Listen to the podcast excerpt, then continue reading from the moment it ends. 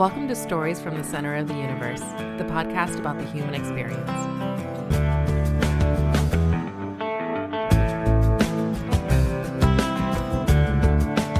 Chris Freemott, welcome to the Center of the Universe.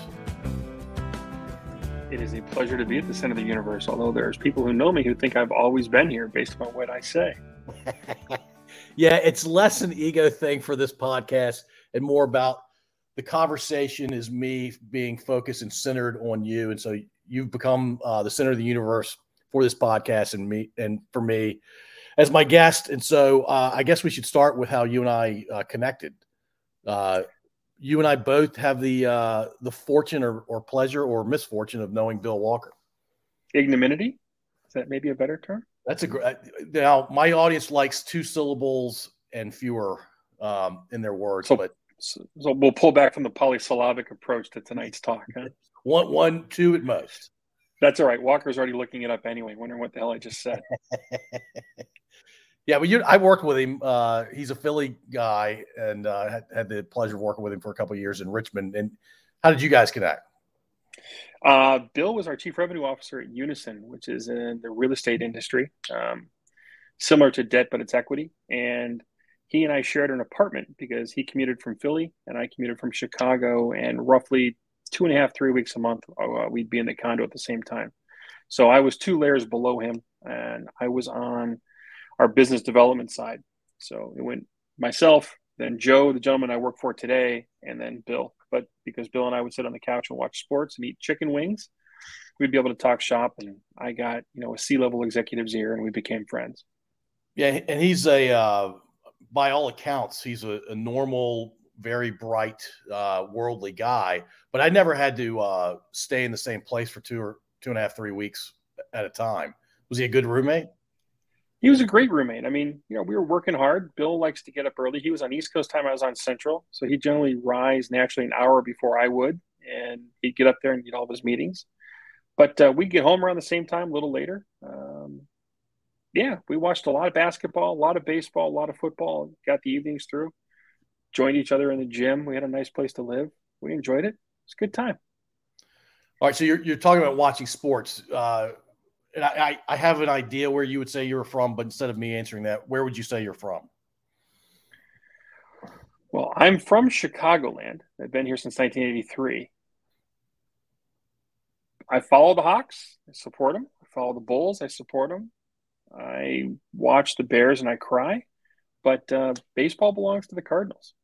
Ah, now what is it about baseball uh, and St. Louis that you stuck with them and not maybe stuck with some other sports out of St. Louis? Well, actually, are there any other St. Louis sports teams in town these days? There used to be. You got the Blues, which have always been great in hockey, but remember yeah. the Rams got driven out. By, yep. I can't remember her name. Was it Georgia or something like that? Yeah. But um, baseball and the Cardinals comes from my father. So my dad was an accomplished pitcher. Uh, did very well in high school. Didn't quite make the make the ASU team, but he he was there when Rick Monday was there and Reggie Jackson were there. But he was a pitcher. So I grew up playing baseball. Uh, pitcher, first baseman, third baseman. And at the time, my father was a Cardinal fan. So his father was a Yankee fan. And being born in 42, he grew up during the great era of the 60s with, with Gibson on the mound. So he had to counter his father's affiliation for the Yankees with a team at that time that was competitive. So that carried over with me because in the 80s, I was born in 73, Cardinals went to the World Series three times. So when you're a 10, 11, 12, 13, 14 year old, it's a lot easier to watch a winner and be supportive of them. And this was really during the dark days of the Chicago Cubs. I mean, you're talking games that shit, they'd have 1,100 people who would show up at sometimes. Harry was drunk by, you know, third inning. and you really had to be a lovable loser fan at that particular point to follow him. And baseball was kind of one of those things. This is well before the days of cable that allowed my brother and I and my father to kind of bond together because my my brother Mark, who's younger than I am, you know, he played baseball. We played catch with dad. You know, good old portion of Americana right there. So, but following a winner was easier than following a loser. No, it makes a ton of sense. Uh, the Cardinals were very, very good to the three championship point you just made. The Cubs, I, I don't know their full history. I know they hadn't won a World Series since 1918, and of course they won one a few years ago. They, I mean, they had almost a, a century of of misery.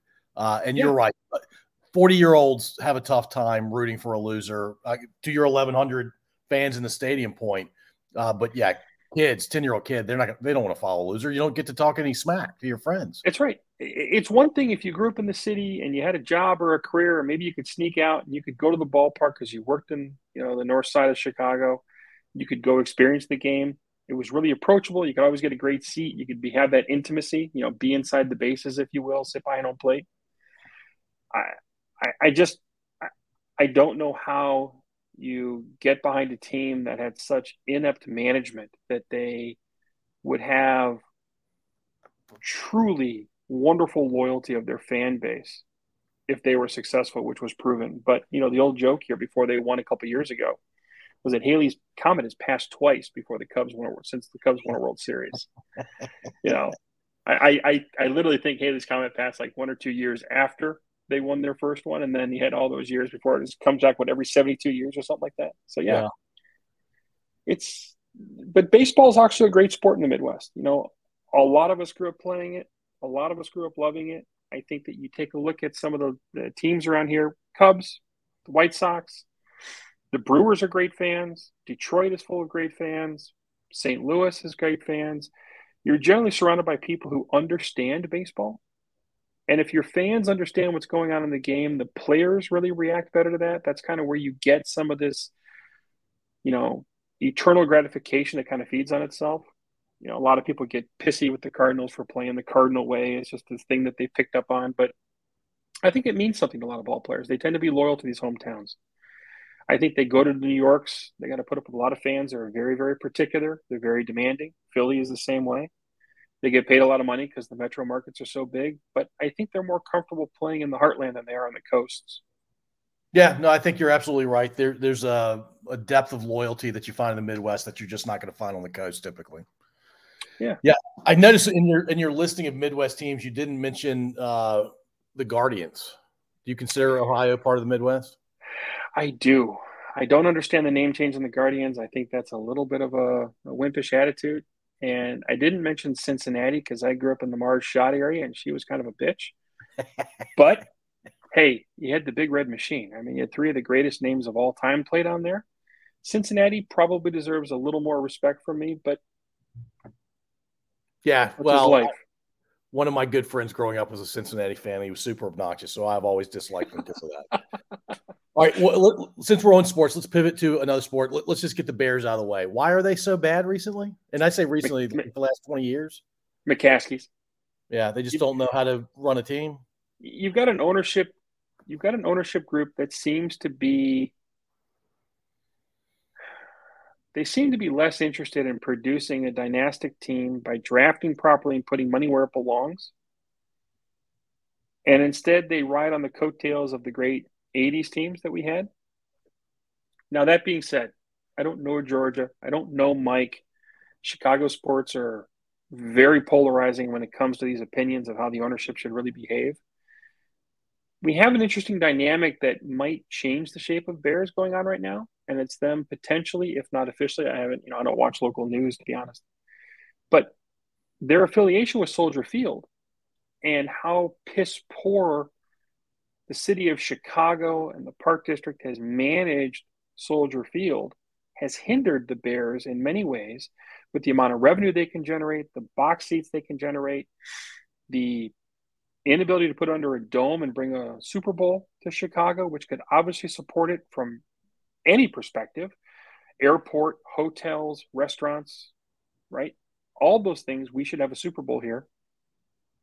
And with their potential pivot to moving to Arlington Heights on the old grounds where the racetrack used to be, or still is, it just needs a big yellow truck to take it down.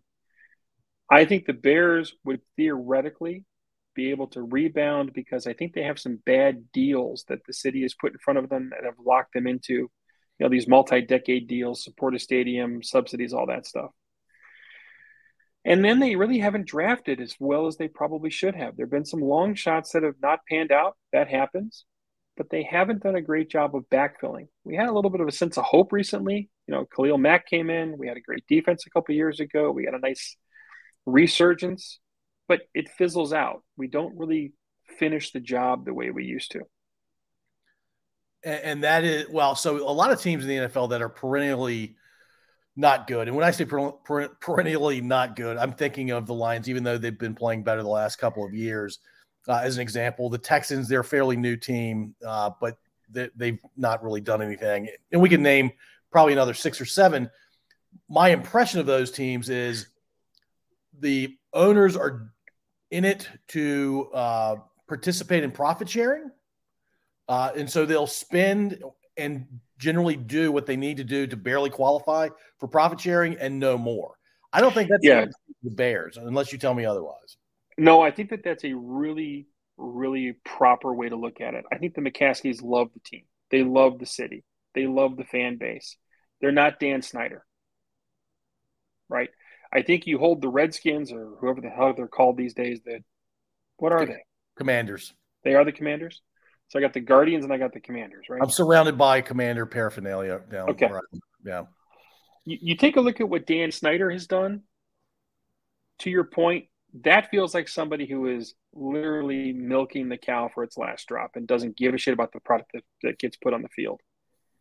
He's like the same Eddie Lampert, the guy that uh, took out Sears and Kmart. Has just been milking those bonds and whatever the cash flows as those great names. Well, great names in Sears, adequate names in Kmart, but still, they were multi-billion dollar business, and just drove him into the ground for his own gratification.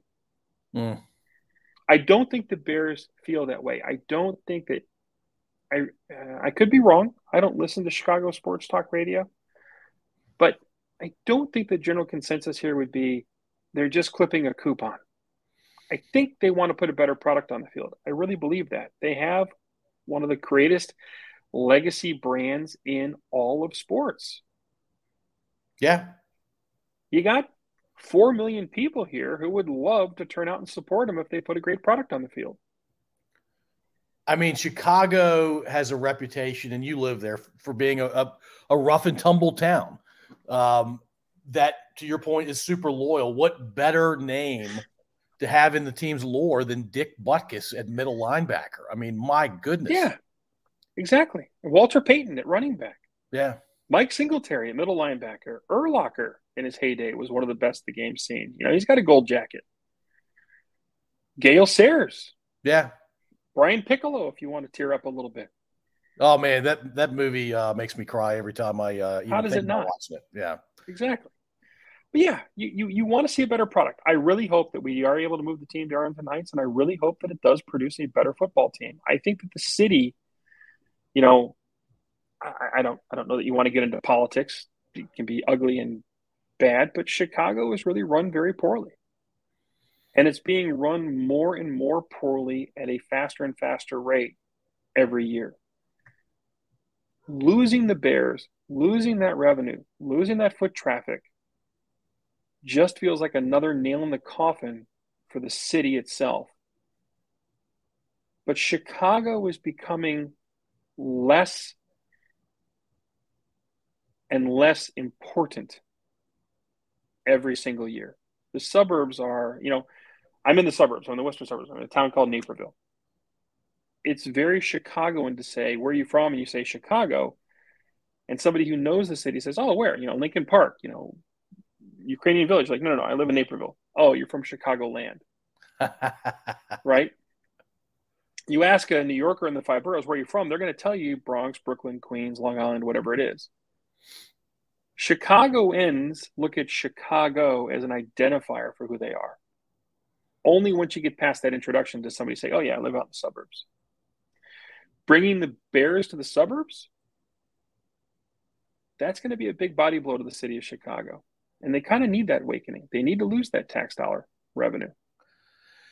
Yeah, I think they do. And I don't think Chicago is unique in what I'm about to say, but a lot of the big cities in this country, and New York is its own animal. So I don't necessarily throw New York in there, but I certainly throw LA in there. Um, th- there's corruption upon corruption. And I think there's this exponential effect that happens when there's been that much corruption for that long. It just it gets worse at a much faster rate as each year passes. Nobody has been able to combine corruption with nepotism like Chicago. I mean, I this is this is anecdotal. You can't use it as a stat, but if you were to look at like the state level or the city level or the county level, you take any state but Illinois, and let's say that there's 200 unions, teachers, janitors, whatever they may be, bus drivers, police officers, firemen. I think Chicago, because we're so fractured and so corrupt, we have something along the lines of 10,000 unions. Doesn't make any sense. And it, it's all because of nepotism and favoritism, the way Mayor Daley started out the machine, as it's referred to here locally as the machine. Now, ironically, we've had some big names, Mike Madigan, um, Ed and some of the other old guard are finally looking to be put under pressure by the feds. And we hope that it's a sign of putting uh, sunlight as a disinfectant on what we all know exists. But they just got too greedy. The aldermen of Chicago are, holy shit, are they notorious? I mean, all of them is a really unfair statement to many of them. But those that are corrupt, they are staggeringly corrupt. So the term alderman is not something that I'm super familiar with. Is that essentially like saying city council person? It is. Think of Chicago if you were to divide it up like a pizza and every slice was a ward. Chicago has wards, and those wards elect aldermen, and they are your local representation, almost like your state or city congressman. And they are the ones that run the city of Chicago based upon their own little precinct and fiefdom. And inside each of those wards, you start to develop your own need for your own supportive roster of people, right? And that's where you start to develop these make work programs. And these wards are jockeying for state dollars and local dollars and federal dollars to improve their ward. And that's when brown bags and favoritism comes into play. Say more about brown bags. What's that? Say more about brown bags. I'm not familiar with that reference. Bags of cash.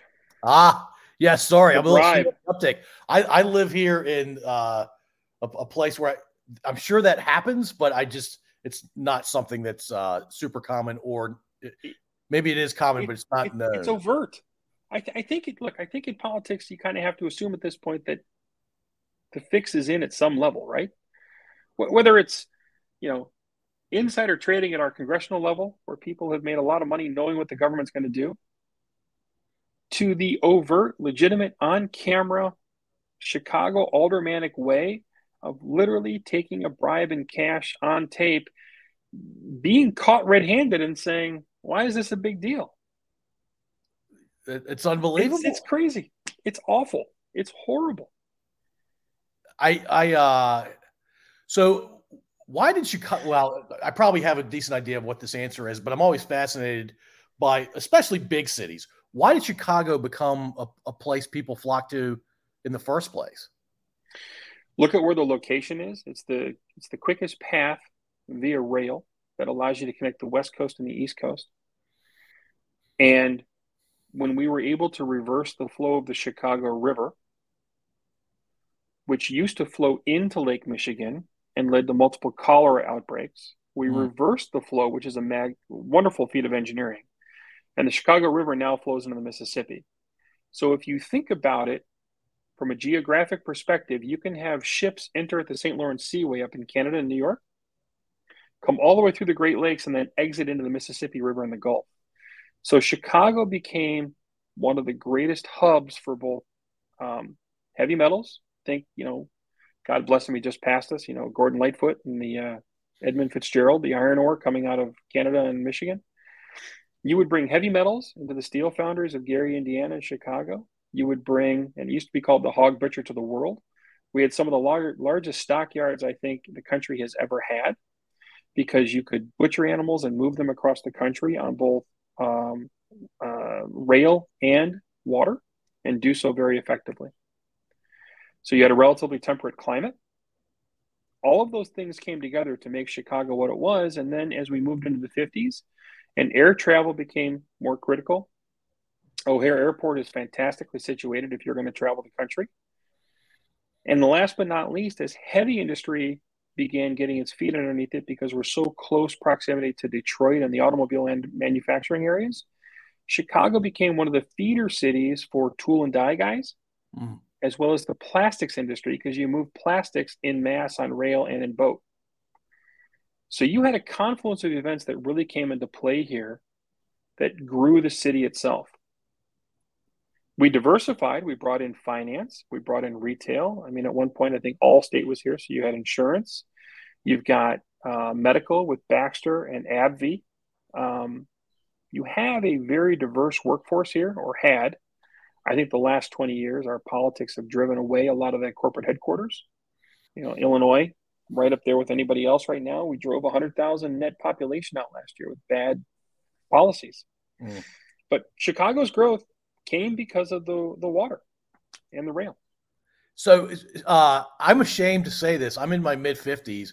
I didn't realize they had reversed the uh, direction of the Chicago River. I had no idea. Yeah, if you ever get to Chicago, one of the things that you know people always say, hey, "What do I do when I get there?" I'm like, I don't know. Go to a fucking Cubs game, order a pizza, right? But what you really ought to do if you're ever here is go take one of the Chicago architectural tours on the river because it's got tremendous architecture. You know, Mies van der Rohe.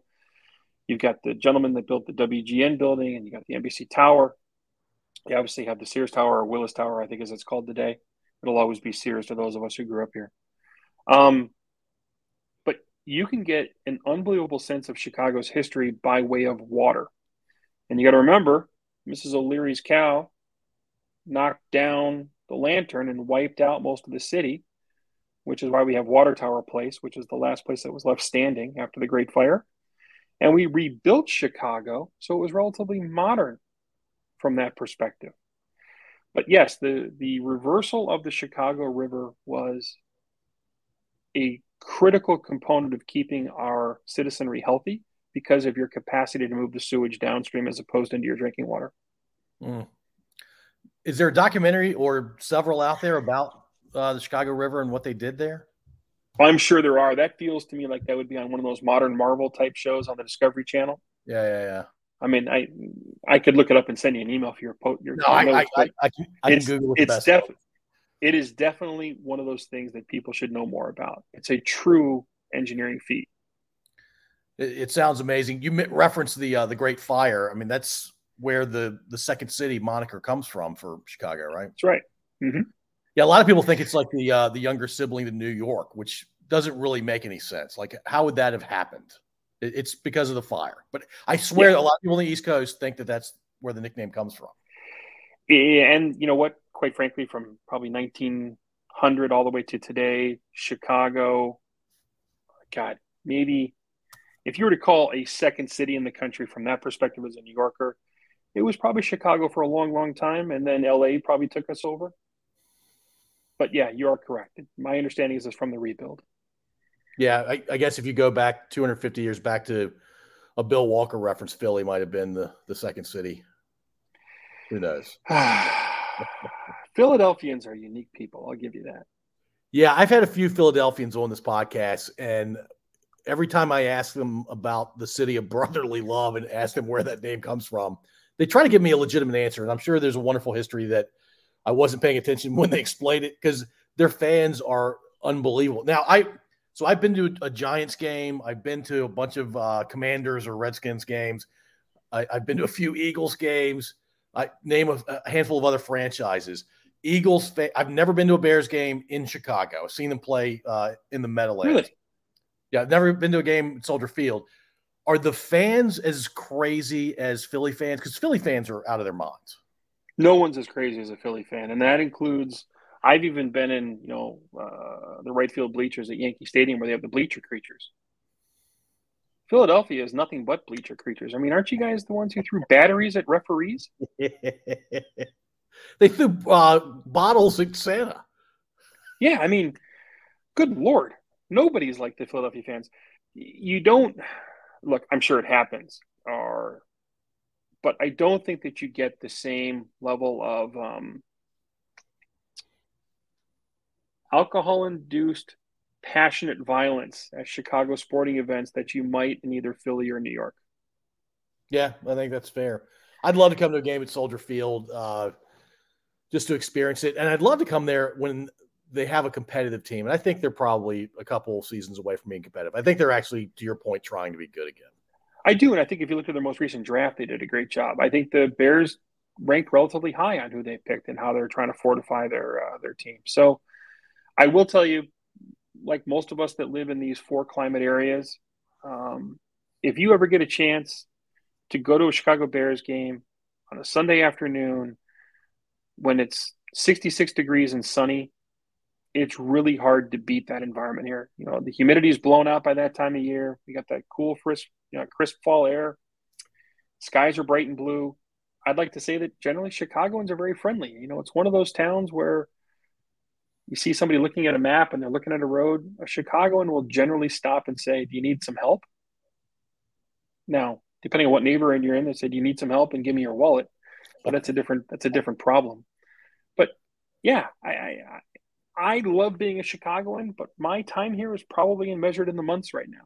My son gets out of school; he'll graduate from high school uh, June of next year, and depending on where he wants to go, uh, the old man's probably putting the for sale sign in the yard. I got to get wow. out of here. Yeah. By the way, I, I, did not mean to be offensive when I said rough and tumble earlier because I know no, no, no, wonderful people from Chicago, but it does have a reputation for being a, a fairly, or if not mostly, blue collar kind of place. I think that's very true. I think that's very fair. I think that if you went to a Chicago White Sox game, you would get a very different demographic than you would a Cubs game. The Bears have a tendency to be much more homogenous because there's only one team to root for that's not separated by north side, south side. Yeah, right? that makes a lot, ton of sense. You know, you get to New York, you've got the Jets and you've got the Giants. You got the Yankees, you have the Mets. You have the opportunity to go ahead and still demographically align with who you think your peer group is. It was called the city of big shoulders, right? Yeah. A lot of iron workers, a lot of a lot of guys who work with their hands here. It's a big union town. It's a proud 10, town. Ten thousand union strong. Something like that. I'm telling you, it is. It's a. It's a bananas number. It is so embarrassing. All right, I'm not going to bring up the Blackhawks uh, other than to say I know nothing about the NHL. Uh, but we could spend a little bit. They, have won a few Stanley Cups, right? They were a blast to watch in the last 10 years. But the last three or four years, boy, it's been misery on ice. And that's, I mean, I, I think like most sport, all sports, it kind of ebbs and flows, right? You're not going to stay on top every year. I, I'm going to misspeak, and there may be some people who actually watch this who will know much more than I do. But I think that the NHL in general with revenue sharing, I think the NHL in general has had a hard time allowing teams, and maybe this is part of the plan, but I think it's been very challenging to have a dynastic team, right? Take a look at Brady under the Patriots. Let's call it 10 years of very competitive, or Peyton Manning of the Colts, or whatever you want to look at. I believe that the revenue numbers in hockey alone have changed the dynamics of how they've been able to put together four, five, six, seven year strings of players. I think that that may be true across the entire NHL. The Hawks might be front and center because they're such a proud, established, long standing franchise that is supposed to be good by, I don't know, momentum alone. But I think that when these rules changed, the Hawks kind of got caught with a lot of these expensive contracts and had to let some of these other guys go. I don't know what they're called, called a franchise tag. I'm misspeaking here, but I think that that really has hindered the Blackhawks. Yeah, I mean, I, I follow the, the NHL playoffs just because I love playoffs in almost any sport, and the the names at the top, the ones that end up in the final four and, and playing in the in the finals, the names tend to change quite a bit the last few years. Yeah, and you know, look, is that good for the sport? I don't know. Is that bad for the sport? I don't know. I know that going to the United Center and watching a Hawks game is still a lot of fun. You know, it's the kind of place where it gets really rowdy, gets really noisy. Well, hockey games in general are, are uh, fantastic in person. Hockey is definitely one of those games you need to be there to really understand it. I mean, even on these new 4K TVs at 90 inches, you can get at Costco for a bag of ham and a buck. Um, that puck is too small. I mean, it needs to be the size of a pizza for me to follow the damn thing. Yeah. But when you're in the game, when you're sitting there literally watching it on ice and it's, you know, a couple hundred feet in front of you, it's it's fantastic. I think basketball's kind of similar in that regard. Yeah, I, I think that's right.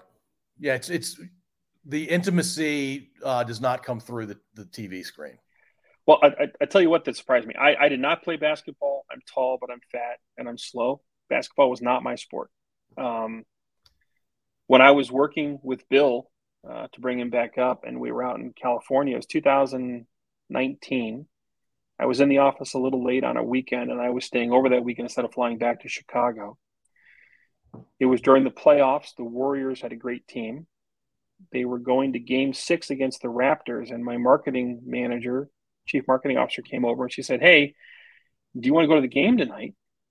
We just got a call from one of our sponsors. We were buying a lot of TV time and advertising time. They have a couple tickets on will call. I'm like, I got nothing going on. So I went. I didn't realize how much money we'd spent on advertising because the seats I had were amazing.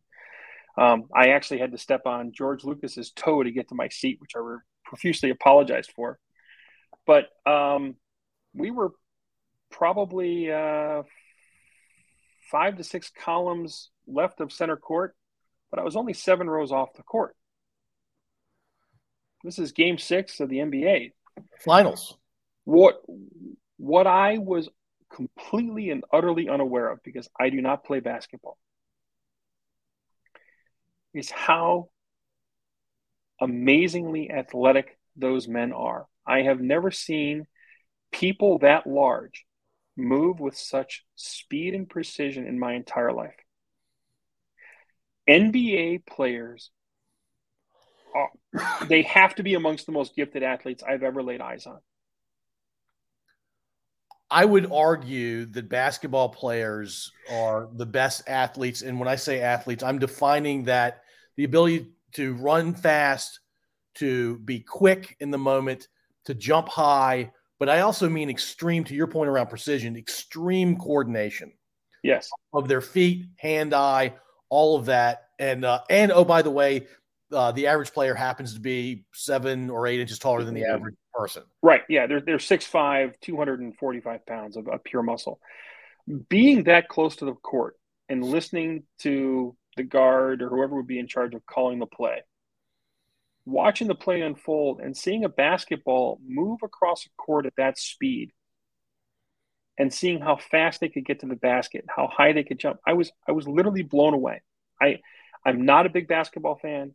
It's one of those things where I think you tend to follow the, the sports you played as a kid when you get older. You know, it's very easy for me to watch a baseball game and understand strategy because I played it for so many years. It's very easy for me to watch a football game and understand it because I played it for years. I, couldn't draw up a play if I had to in basketball or hockey. I just not or soccer, just games I didn't play. But it gave me a very, very different perspective as to what goes on on the NBA court that you cannot possibly capture on a TV. It's impossible. No, it's a great reminder. Another bucket list thing for me. I need to go to an NBA playoff game, which I've, I've never done. And if you go, I can't stress this enough spend the money and get as close to the court as you can if it's going to be one of those things. Don't go sit upstairs. Go see how close you can be to those guys. Yeah. They are physical specimens. Tip my hat to them. I could not believe what I saw in my eyes. Yeah, the, the, the only thing that's probably as impressive as looking at an NBA player like that is a left tackle on an NFL team. Yeah, very large men. Oh my gosh, it's almost like they're a different species. It doesn't make any sense to me. They they are. They are very large men. I mean, I'm six three. I got a three handle on me. I got nothing on the left tackle. Oh, nothing. You have nothing on them. They're they're six six six seven six eight, and they're three forty. Yeah, and they fill up doorways with their shoulders. They are wider than they're thick. I mean, it's just freaks of nature. Absolute freaks of nature. All right, so let's round out Chicago sports with uh, the Bulls. I I, I don't think we can talk about the Bulls without talking about the '90s and the six championships in the '90s and, and Michael Jordan and that those teams. But have they been good since Jordan retired or since he went back to Washington? They've had decent teams, I guess, a handful of seasons. They've had they've had a dozen seasons of competitiveness, but they've never had anything that could put together a run. Because I don't play, because I didn't play, and because I don't watch religiously, I don't have a strong foundation or rationalization as to why that is. But this one may be one of those things where you point the finger at ownership. Mm. And we go back to the Daniel Snyder type comment as to how many times can you wring the washcloth to make sure all the water's out of it? Bears yeah. ownership, Bears ownership, or sorry, Bulls ownership kind of has a high correlation to that from what I read between the lines. It's almost amazing they were able to put together the teams of the 90s. It tells you the power of Michael's influence. Absolutely. So, but you lived in Chicago when all that was happening, or in Chicagoland. Yep, uh, Chicagoland. Yep. And I don't, I don't think you could live in that part of the country and not realize what amazing uh, accomplishments were were happening, especially the second trio of championships after Jordan plays Double A for the White Sox. I mean, that doesn't That's make right. any sense. I have a regret. I took the Jordan years for granted and didn't watch nearly enough games. No, you didn't play the sport. I get it. I totally get it. That's right. I mean, it it wasn't something that I understood. Obviously, in hindsight, you look at how great he was, and Jesus, you know, he was surrounded by Scottie Pippen and you know, Dennis Rodman and the other guys that came in, you know, the names are escaping me, Luke Longley, et cetera, Steve Kerr. Um, if I could go back, I would have spent more time watching the sport to recognize that I was seeing greatness. Just like people who probably live in Boston have been paying attention to Tom Brady, just like people who are golf fans paying attention to Tiger Woods. They were at such a different level than everybody else. I mean, I think Jordan's on record. I, I don't think this is apocryphal, but somebody asked him recently, last five or 10 years, hey, could you guys beat the Lakers? He's like, yeah, you know. I was like, well, by how many points? You know, this is back when LeBron was there and Kobe was there. And he goes, I don't know. It'd be close, probably by two or four points a game. Would it be close? And I said, you know, why so close? He goes, well, we're in our 60s. you know, that just that just, that, little justified swagger there from Michael. Oh, he he he gets to own that all day long, and I don't think anybody's going to say anything about it unless you're a Lakers fan. I, I, certainly hope that that quote is actually legitimately attributable to him because it's a great line. But yeah, uh, they were uh, that great. And look, they were playing against the you know Detroit. I mean, Laimbeer, guy's kind of a prick, but Laimbeer is a hell of a ball player. You had Zeke up there. I mean, one of the greatest point guards of all time, who was over overcome by Jordan's greatness. It, it, it was a wonderful time to be a, a Bulls fan, and at that time, we had the Bears were habitually competitive, right? Yeah. Then you had the Bulls, and you had the Cubs winning their 13, 14 games a year. so we had the and, and, the Hawks would put up a decent team every now and so we kind of had better winter sports than we had summer sports for a long run here in the 80s and 90s. Yeah. All right, uh, let's let's pivot to uh, something that I that is true in your life that I am jealous of. You, you've got a side hustle. I don't think does it justice, but you have in, endeavored to uh, make a living. And I, I, don't think it's a top secret, right? This is this is known. By, no, there's no secret, but I, I, get a kick out of the side hustle and make a living when you know this past year was a tax deduction. But go on. well, uh, I, I, think you have line of sight to it. Uh, you making a living potentially off off of this. I, I think that's true. Yeah. So I started drinking wine in 2001, um, a couple months before 9 11. And when you start to drink wine with an interest in it, and I don't mean just to sit down and have a glass of red with dinner, but I mean start to understand terroir and regions and you know Napa Valley versus Sonoma, Bordeaux versus Burgundy, that type of stuff. One of the things that comes along with it is food. So I started drinking wine seriously in 2001, began some light collections, worked my way through to the point where it's about 2012, 2013. It's probably coming up on 10 years now where I was involved in some of the more popular online chat rooms for wine people. Calls Cork Dorks if you want. And one thing led to another. I met a gentleman who was an American expat who had retired with his wife to the Beaujolais region of France. He was a capitalist at heart, um, traded his own book on Wall Street on, you know, as a stock trader. And one thing led to another, but there are some fine wine glasses that are mouth blown. There's probably about five to 10 brands in the world today. And I began reselling them to the people on the wine bulletin boards, just trying to make a market. I had gone to a wine dinner. Somebody had these glasses on the table. They're very light. They're very elegant. They're beautiful compared to what I had at home. I'm like, holy shit, I would love to replace mine with these. And I looked up the price when I got home, and you know, sixty bucks at the time per glass. I had mm-hmm. about hundred glasses in my house because we would do tastings and dinner events. You know, you're talking about a six or seven thousand dollar nut to crack on crystal. Well, that got vetoed relatively quickly. But what it did is it had me thinking about, well, how do I sell enough of these to other people at a profit that I could then put them in my china cabinet at no cost? Hmm. That business got to be several hundred thousand dollars. I was doing a process called gray marketing, which is not illegal, but gray marketing means you're bringing in legal, sanctioned, packaged goods, but you're bypassing whatever your residential distribution channel is that the OEM or the manufacturer established. The brand I was bringing in has some US distributors.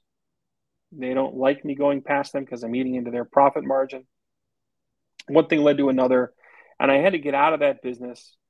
It's not worth going into on the the call because it's painful. But it ended up me meeting a gentleman named Alexander Mack in 2018. I had purchased some of these glasses from Alex, and he had had some ideas about his own wine glass. He's a young man. I don't think he's 30 yet. Mm. Uh, he was just named to Forbes's, you know, up and coming 30 under 30 type thing in the last year. Super bright guy, and we hit it off. And he had put some designs together for four glasses under the brand name Grassl, which is a family name. And he'd been working on this for probably seven to 10 months, maybe even a year before I even met him. So it was just one of those strange bits of happenstance where somebody with a distribution channel, I have a good reputation in the wine glass industry, in my opinion, from what others tell me. Um, so my distribution plus his idea his access to the foundries and factories in Slovakia, which is where our glass is blown. One thing led to another. Literally over the course of six weeks, we agreed to kind of launch a brand. He owns it. I'm just a distributor. I have North or not North American, United States distribution rights, import rights, and you know we're having a lot of fun with it. I'm currently not profitable if you want to look at it that way because I'm putting money into the business. You know, we invest in marketing ideas, we invest in distribution, I've you know I got a warehouse. We ran this thing. Uh, a gentleman named Phil Carlson is my GM, my VP, aide de camp, whatever it is. Phil runs the business for me daily. Uh, but we were running this out of my two car garage up until about a year and a half ago. And we finally moved to a warehouse space. Um, it is a passion. Uh, Phil and I have launched our own brand called Vice, which is a stemless glass and a rocks glass. And the Grassl glass is a mouth blown wine glass. We're going to globally, probably the brand will sell anywhere from 75 to 110,000 glasses. I don't know Alex's exact number, but I have a range. I would say that we are or were uh, the fastest growing mouthblown glass in the country. I think that Alex has gotten distribution now to probably 20 or 30 countries. Mm. Uh, the US goes back and forth probably with continental Europe as his largest markets. And, you know, we've we've had a lot of fun. I wish we'd been more profitable, but I think we will be. It's a lifestyle for me in the long run. I like food. I like wine. I like fine dining. Some of the kindest, most generous, sharing people I've ever met in my entire life come from my wine experiences. Um, I've made some lifelong friends from the wine industry. And hopefully in five or 10 years, this will be something I can segue out of banging my head up against the world of fintech and prop tech, which is where I lose my hair today, and segue into a much more, let's call it romantic lifestyle of travel and fine dining where the gross revenues get to be written off at Michelin star restaurants because it's for business. Yeah, I mean, I I, I hope you get to that place. Uh, what's what's better than doing something you enjoy, you're passionate about, and you can you can pay the tax man and some other folks along the way. That's right, and and you know, it's fun. It's fun getting my son involved in it. You know, he's 17. Um, he works with us in the warehouse when he can. Um, it's something that he enjoys with me. I'm sure I'm breaking some law, but yeah, he drinks wine at home with me. He's got a good palate. You know, I think it's a lot of fun to go to a winery. It's a lot of fun to meet the winemakers. It's great to experience great food and great wine together. Um, but most importantly, it's actually impossible to have a great bottle of wine if you drink it by yourself. Mm. Yeah. You have to have that shared with somebody else. You really do. And that's the part that I really like. I think we're all social animals. People who know me know that I kind of tell people, hey, I hate people. Get me away from here. I'm looking for 200 acres and a sniper tower when I get out of here. Just leave me the hell alone. There is an uncomfortable level of truth to that. But the reality of it is, I do like people and I like people's story. It's fun to hear your story over a bottle or five of wine. What's, your uh? So you understand? Well, what's the process of evaluating wine? I, I don't understand any of it. I'm not a uh, wine guy. I'm, I'm, more of a bourbon guy. I really don't even understand the, the bourbon world, uh, but I do enjoy a good a good bourbon. Uh, well, it depends. You know, are, are you drinking? For, uh, you know, are, are you going to be drinking for flavor, or are you going to be drinking for effect? Ooh, probably for effect. If you drink for effect, you can separate wine if you want to get down to the brass tacks. Just old world, new world. Okay. Old world is going to be Europe mostly, continental. And your climate, your terroir, your techniques, your styles, which are all driven by history and winemaker um, habits and training. Old world wines tend to be more nuanced and more reserved in alcohol. They try to probably keep their ABVs between 10, 11, 12, 13%. It's becoming harder as you've had some warmer years in a lot of the uh, wine regions. And the warmer it is, the harder it is to keep those alcohol levels low. New World, Australia, New Zealand, United States, South America, you've got some fantastic areas to grow wine. But for whatever reason, those winemakers have seemed to make their mark on higher octane stuff, you know, big burly Napa cabs, big burly Australian Shiraz. And when you're younger and your liver doesn't hate you, it's easy to absorb those wines. It's easier to drink them. They tend to be very fruity with the ripeness. Americans have a tendency to have a heavy hand with oak. Oak leads to a vanilla type note. Who doesn't like it when your house smells like cookies? Mm. right? Vanilla is an easy flavor to absorb in your palate, makes things soft to drink. Um, I've personally migrated away from the higher octane wines. I love Napa Valley Cabernet. It's very, very distinct, whether you're picking up Rutherford dust or other notes. But I have to drink my Napa Cabs 10, 15 years after they've been bottled. They have to calm down a little bit. When they're young, they are truly untamed Mustangs. They'll just beat the hell out of you. They're a blast to drink, but you remember it the next day because you wonder where the hell that 16 and a half ABV truck came from because they go down really easy. So, are you more of a red wine guy? You know, I actually drink both. I drink pretty much 50 50. Um, I think white wine gets a bad rap, especially amongst men. It's generally deemed to be a feminine wine, right? Let the women drink their Chardonnay and the men will go drink their cabs. Um, pro tip: It's a lot harder to make a white wine than it is a red wine. Mm. A white wine will show every single flaw that that grape has to give you, or your technique pulls out of it. But some of the greatest wines of my life have been white wines. Mm. And white wine is actually probably easier to drink in the summer. You take what the Spanish and the Greeks and the Italians put out in terms of their very light wines. They're very sippable. They're very light on the palate. They have a lot of acidity, and acidity in wine drives your salivary glands. And that's why a lot of those Mediterranean type wines go great with food. Sometimes they can be hard to drink on their own, but the minute you pair them with food, they're just lovely. White wines can be refreshing. Um, red wines are generally going to be heavier. They're going to be brooding. They're going to be something that dominates whatever you're going through at that particular time. That's why you can pair a red wine with a steak. All of that fat has to have this the the body.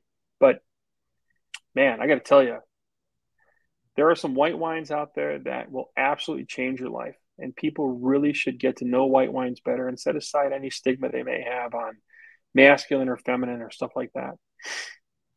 Uh, all right. So if you were going to turn me on to, to wine, where mm-hmm. would you start? Where would I start? I'd probably ask you what you like to drink normally. You drink bourbon. So do you like spirit? Do you like heat? Do you like the alcohol?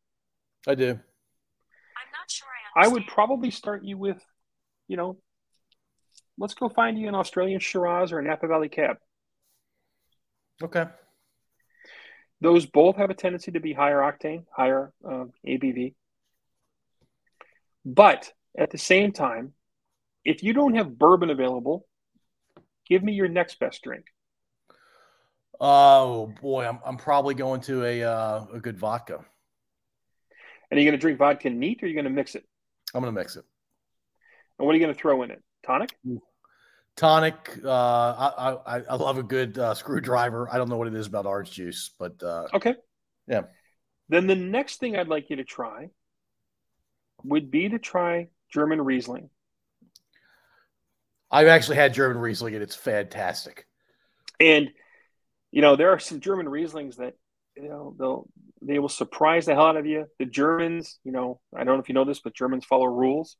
I was born in Germany, um, so I know a bit about the place. That's right. You know, uh, the Germans have a thing called predicate. Uh, it talks about how they rank when grapes are picked. It talks about how their sweetness levels are. It's a very, um, I don't know it off the top of my head, okay, but this is where you hear phrases like Auslese and Trockenbeeren Auslese and all these different things. And you can work your way up the dryness and sweetness ladders. But for people who like mixed drinks, especially since you threw a fruit in there, mm. finding the right German Riesling may be that gateway drug to understanding white wines that you've been looking for. Some of the beautiful things about Riesling is it's got tremendous staying power in the bottle. I've had Rieslings that are 40, 50, 60 years old, and they're still fresh to this day. Wow. Um, they can put off this beautiful aromatic petrol nose, and then they can wait a couple minutes, and you'll be inundated with fresh fruit like white peaches and tangerine and orange and you know flower blossoms they can be tremendously aromatic and then the mouthfeel for a riesling is generally described as unctuous it's very round on your mouth it's very soft there's nothing harsh about it you're also not going to get hammered with a lot of alcohol german rieslings tend to be in that high single digit to low double digit alcohol level sometimes as low as 6 to 8 percent Mm. I mean, there's beers out there that have that kind of a ABV today. Right. But I would definitely take somebody and try, hey, sit down with an Aussie Shiraz and then sit down with a German Riesling. I like it. I'm taking notes. Wonderful. All right. Uh, of course, I can play this back too. Um, so back in 01, when you, you first started uh, getting into wine, did you ever toy with the notion of uh, running your own vineyard? No. I think that's one of those romantic dreams that a lot of people have. Um, I mean this respectfully, so don't read anything into it. But winemakers are just farmers. Mm. They are exceptionally hardworking people who, the very few of them are the rock stars that have the Aston Martins and the $300 bottle of wine. I mean, as a percentage, winemakers are farmers. They just happen to grow grapes and not corn. Mm. And they have the challenge of not only the growing season, but think about this. You know, a guy in Nebraska harvests his corn and he sells it and he goes down to Florida for a couple months, right? A winemaker who's been sweating out how that harvest is, not only now does he harvest his grapes, now he's got to turn them into something that people want to drink three, six, nine, 12, 18, 24 months later when he goes to bottle it. Yeah. They have got tremendous extension risk to their skill set. You're talking about people who truly understand chemistry, as well as agriculture. And they have to be able to look at what their grapes are doing during the fermentation process to successfully pivot and produce a result that is repeatable. Now, you can get a lot of the California winemakers probably get a lot of grief for this, and maybe California is unfair, but that's where I would say it started. That people have tried to turn wine into a formulaic thing. I want to produce the same wine year after year after year. This is where the old world has more of a romantic feel to it. And the quality of the vintage will really drive what's in the bottle at the end. You have areas of the country where they're actually able to use more chemistry to produce the same wine within a much tighter band of variance year after year after year. You go to the old world and you can have vintages of wine, you're like, this wine, you know, it was never hot enough. It never, it, it never got ripe. I can taste the green in the in the fruit. I can taste it in the wine. I'm just not going to buy your wine this year. So you you have these battles that are going on in winemaking right now. A traditionalist versus a modernist may be a way to describe it. So I don't have the skill set of the patience to not only wet nurse my grapes all the way through the growing season, but then I lack the IQ and the capacity to understand the chemistry it takes to see them through their fermentation process. Yeah, I, I love the, the notion that you just described of their part farmer, and a major part of them is farmer. They're also part chemist. Uh, and the ones that end, end up with the $300 bottles and the Aston Martins, they uh, are true artists, perhaps. Uh, maybe sprinkle in, sprinkle in some luck for them. Uh, but I think about like uh, paintings. There are a lot of beautiful paintings that are only worth 50 bucks. That's right. Um, and the artists are really, really good, but they're not top one tenth of 1%. I had somebody describe it to me this way. I'm not going to tell you if I agree or disagree because I have to sell glasses to these people, right? but are you familiar with an artist named Terry Redlin? No. Okay. Um, there are a number of painters that have made their reputation by following a theme. You know, the quintessential Midwestern farmhouse man with his dog and his Ford F 150 pickup coming in after the duck hunt, that kind of a genre, right? You know, you can tell by the painting if it's a German short hair or a Labrador in the background. It's the same product over and over and over again, but somehow they have made a tremendous amount of money changing just enough on the scene to catch the eye of the person who wants to buy it when they can finally afford it. Mm. They have produced a scalable, repeatable model that sells at a premium. And there are winemakers out there that have done just that. I'm not here to question how they've approached capitalism. That's up to them and people who buy their product. And some of that product's in my basement. And then there are those who are truly, I will produce what the land gave me this year and they're not going to do a damn thing other than produce a product within the confines of what their skill set and their raw product has given them. I have unripe grapes. Let me see what I can do with it. I have overripe grapes. Let me see what I can do with it. A lot of Goldilocks going on in the winemaking world, right? You spend your entire career hoping for just right. And that's yeah, really hard. Yeah, I, I I love what you're describing as the traditionalists. I, I think I would root for them every time the traditionalists have a tendency, they went out of fashion for a while.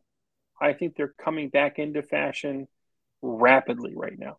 I think they're really, and, and by the way, the percentages of traditionalist and traditional style winemakers going back 20, 30 years as a percentage of total winemakers was very small. The good ones who followed traditional methods, they were very rare you've had a huge surge in people who want to study enology, who've gone to the UC Davises of the world, which is one of the best programs out there on winemaking.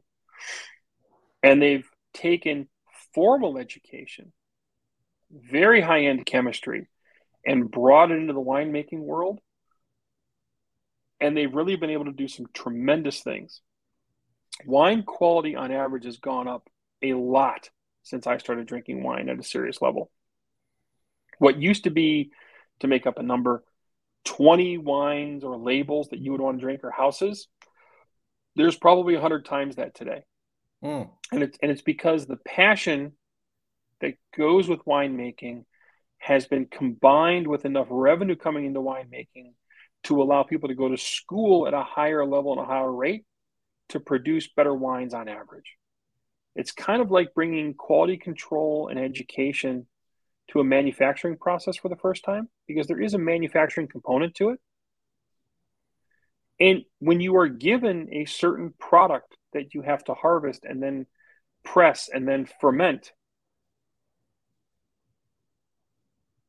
the broader your scope of knowledge is on the chemistry that goes into that and how to deal with the ups and the downs and is it too cold? I can't get my fermentation. I, i'm stuck in malo, right? All these things that take place.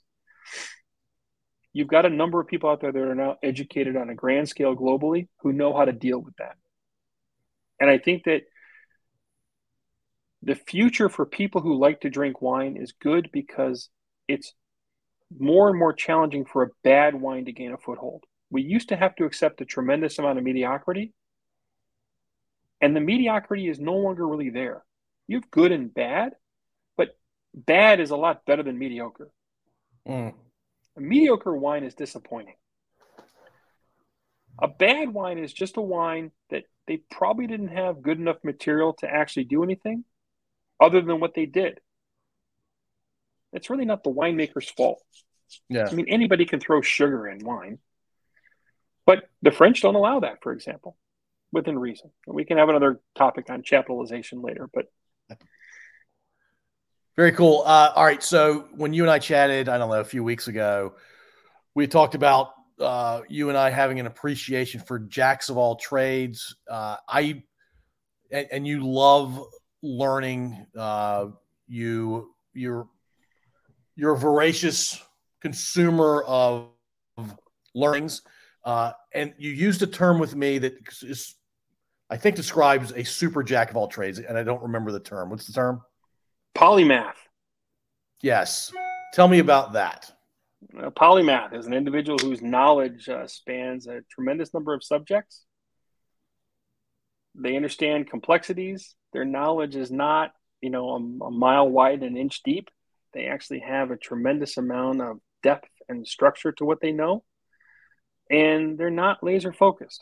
So yeah, I think I think when our conversation I talked about, you know, and I am very very far away from being a polymath. Polymaths are rare, but I view it as one of those things that it's one of those things you should put on a hill and you should strive to become that individual because it means you're always willing to learn if you go through life with your head down and you think that you know being myopic is the way to see the world well let's just hope you're focused on cancer research or you know world hunger or something very very important but you know if you're in charge of running the punch press it's a pretty miserable life yeah or no, in charge of accounting at a you know at ford no, or, accounting for uh, frankly anybody. That's right. I mean, come on. The world is a wonderful place. Never before has access to information been easier than it is today. We are going to give a plug for Audible. Tell me what. Tell uh, the listening audience what you told me about uh, the Audible program. Oh, I think that you know one of the greatest features that Audible has is their their great books lecture, which are free. And the great books are a series of lectures that are done by the best in class professors in all the universities across the world. So if, you know, uh, Richard Feynman, physics professor, MIT, probably one of the most intelligent people to ever walk the face of the planet. Okay, not just our generation or generation before us, but ever in the history of time. Manhattan Project guy, right? If you want to know physics and you didn't get into MIT, those those series of lectures that you can get access to for generally speaking free or a de minimis amount of money like less than a half off case of bud light a, a month. You are missing out on some of the best things this world has to offer. You need to start listening to the great books and the great courses. It is a it is it is a it truly is a wonder of the world that that much information is deliverable and consumable by anyone with a set of headphones for the price of a decent pizza per month. It's it seems ludicrous, right? Think about that just 15 years ago.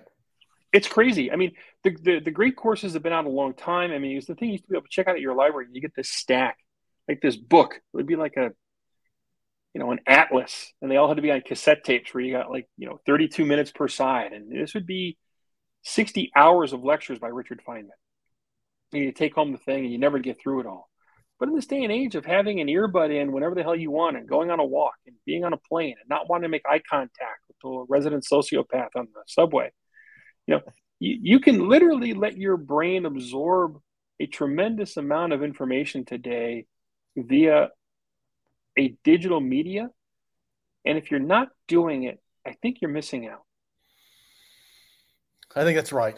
Um, I, I, am a busy guy. I have not checked them out yet, but I think now that you've mentioned it twice to me, I, I have to go check those books out. Look, I got to admit, look, some of them are dry. All right. I mean, if you want to know about Gothic architecture, you can find a great course on it, and maybe you got to struggle to get through it. But the world is flatter today than it's ever been. Information travels at the speed of light.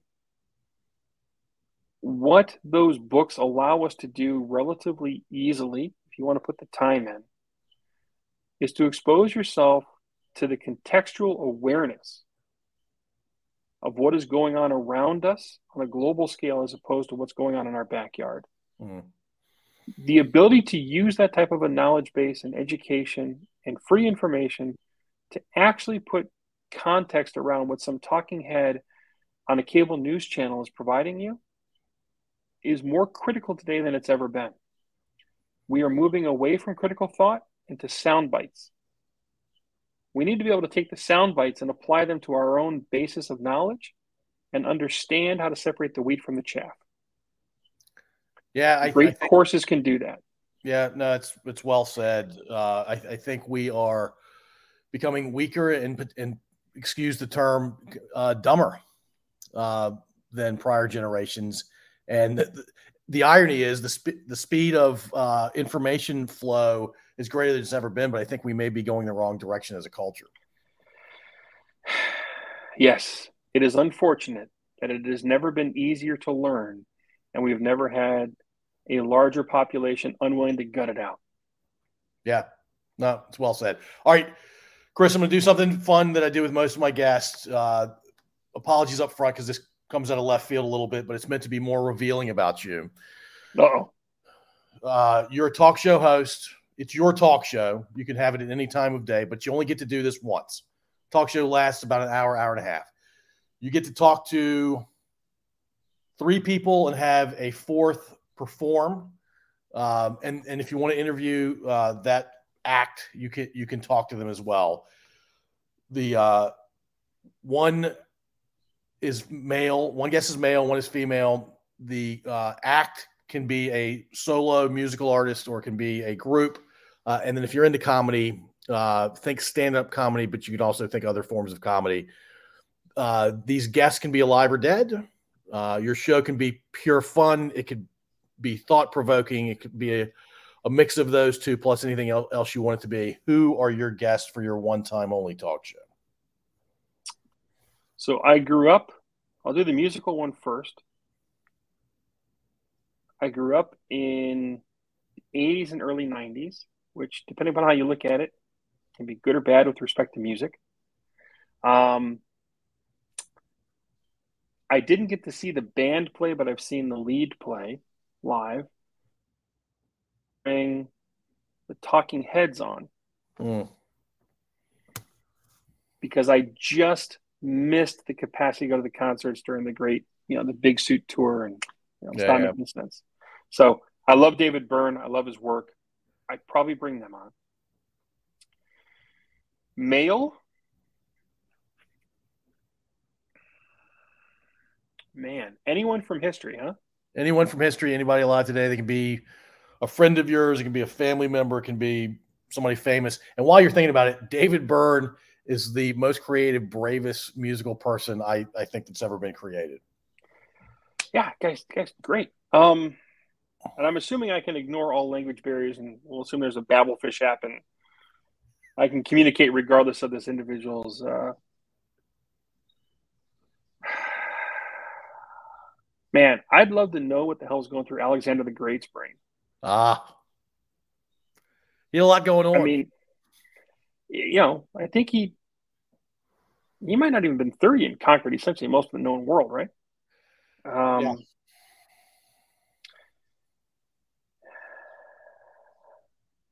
Female.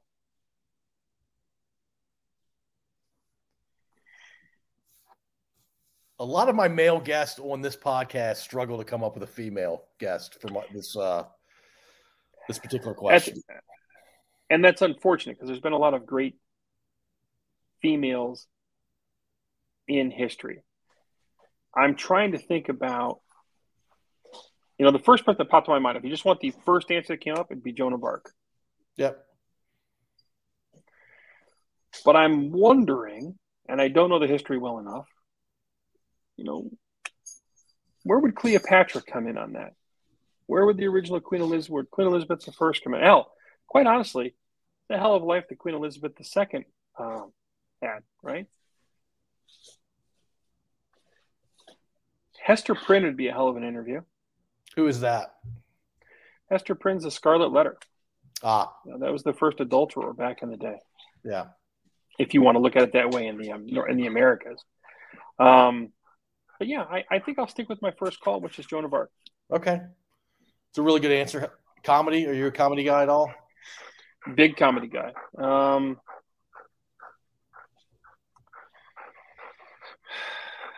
I don't I don't know that you can actually interview Robin Williams. Robin Williams interviews you and then takes over the stage. Um, You can get four words out and then he's off.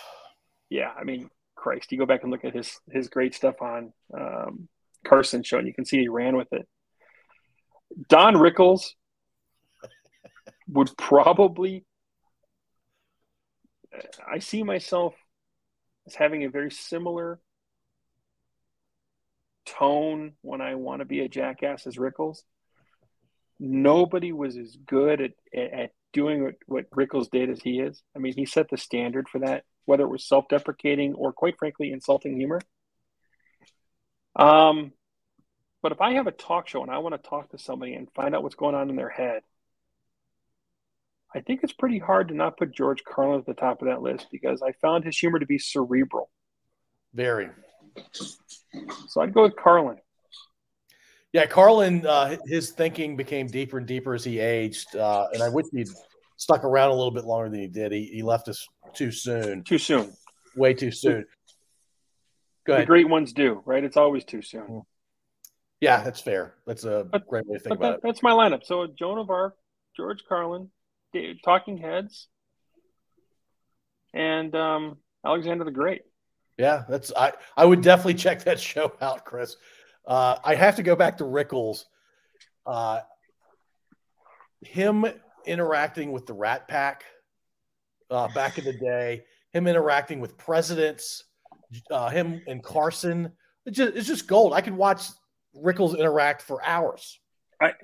If, if you if you haven't watched, you know, and the Dean Martin roasts are some of the greatest pieces of television that have ever been done.